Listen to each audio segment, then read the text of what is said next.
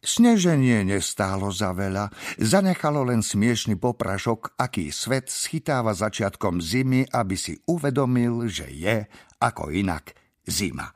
Takto povedala babka Morka. Sedenie vo veľrade ju aj tak nikdy kto vie ako nezaujímalo. Rada sedávala s ostatnými starcami, hundrala spolu s nimi a ako vravievala, usilovala sa ich rozveseliť a nakopnúť. Po snehu sa prechádzala, ako by jej všetok patril. Ostatní starí nómovia ju zarazene a zdesene pozorovali.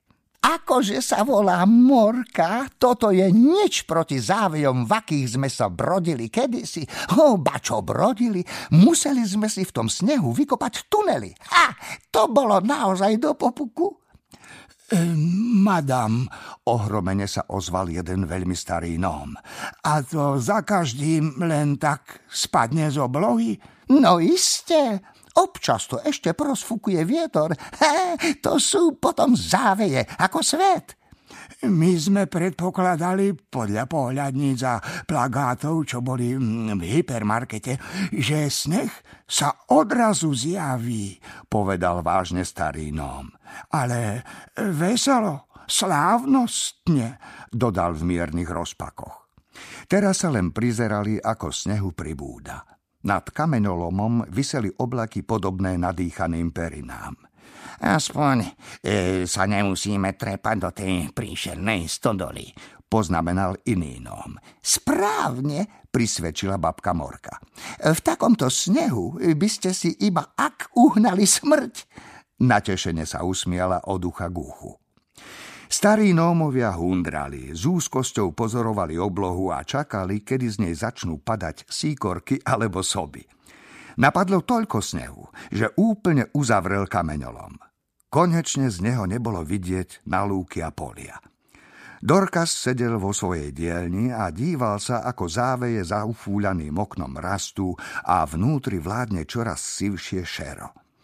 No, povedal ticho, chceli sme okolo seba múry, tak ich máme.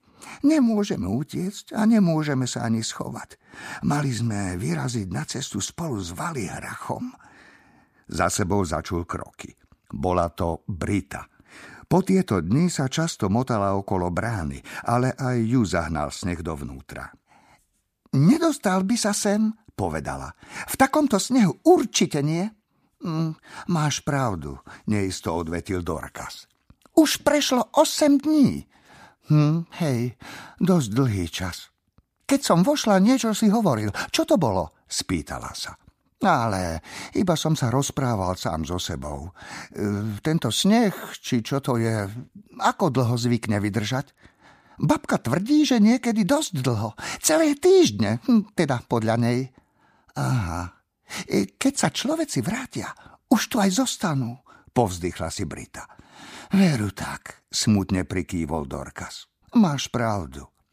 Koľký z nás by tu aj potom mohli, vieš, zostať žiť? Podľa mňa tak zo 20-30 nómov. Teda ak nebudú veľa jesť a cez deň sa schovajú. Občerstvenie ani iné podobné oddelenie tu totiž nemáme, vzdychol. Oh, a no, loviť si kto vie ako nezalovíme, keď budú v kameňolome stále človeci, zver utečie. Ale nás sú tisíce. Dorka pokrčil plecami. V takomto snehu sa mne ťažko kráča, povedal. A sú tu stovky starých nómov, ktorí to vôbec nezvládnu.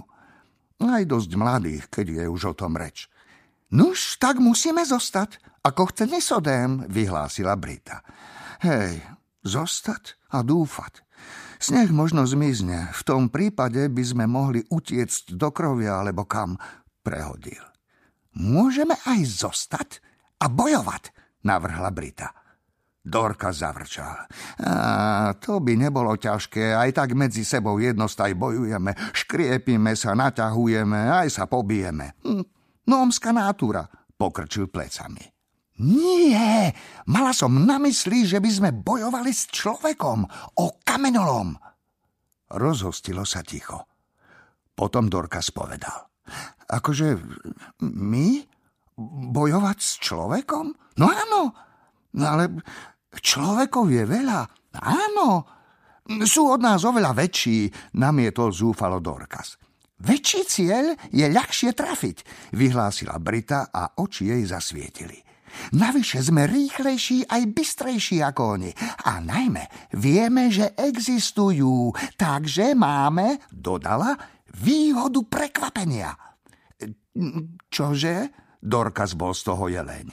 Výhodu prekvapenia. Nevedia o nás, vysvetlila mu. Úkosom sa na ňu pozrel. A, zase čítaš nejaké čudné knihy, obvinili ju. Čo je určite lepšie, ako len posedávať, zalamovať rukami a kvíliť, aj, aj, aj, človeci idú, všetkých nás rozpučia. A to sa ti povie, vzdychol Dorkas. Ale čo konkrétne navrhuješ? Trepnúť ich niečím po hlave bude paromsky ťažké, daj na moje slova. Nie po hlave, prevrátila oči Brita. Dorkas na ňu bezmocne civel. Bojovať s človekmi?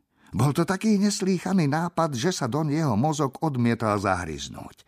Lenže spomenul si na jednu knihu, na tú, ktorú Vali Hrach našiel v hypermarkete, na tú, pri ktorej dostal nápad šoférovať nákladiak.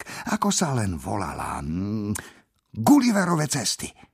Videl v nej obrázok človeka ležiaceho na zemi, ktorého spútali povrazmi postavičky pripomínajúce nómov. Ani najstarší nómovia si nespomínali, že by sa to bolo stalo naozaj, takže sa to muselo stať veľmi dávno. Niečo mu zišlo na um.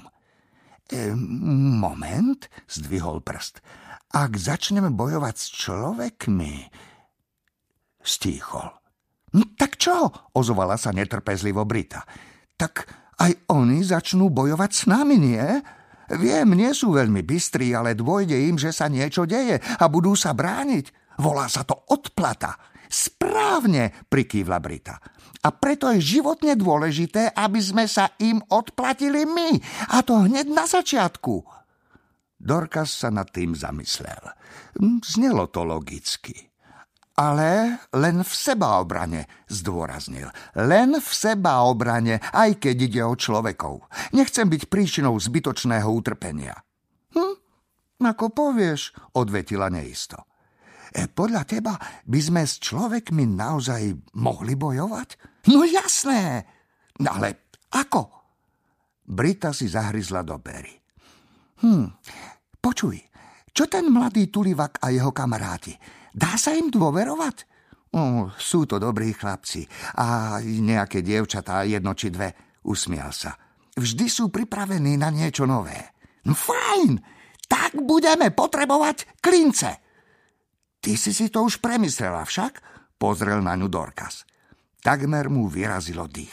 Brita bola často výbušná, zrejme preto, lebo jej myseľ občas pracovala veľmi rýchlo a strácala trpezlivosť s nómami, ktorí jej tempu nestačili. Ale teraz doslova zúrila. Až bol v pokušení poľutovať každého človeka, ktorý jej skríži cestu.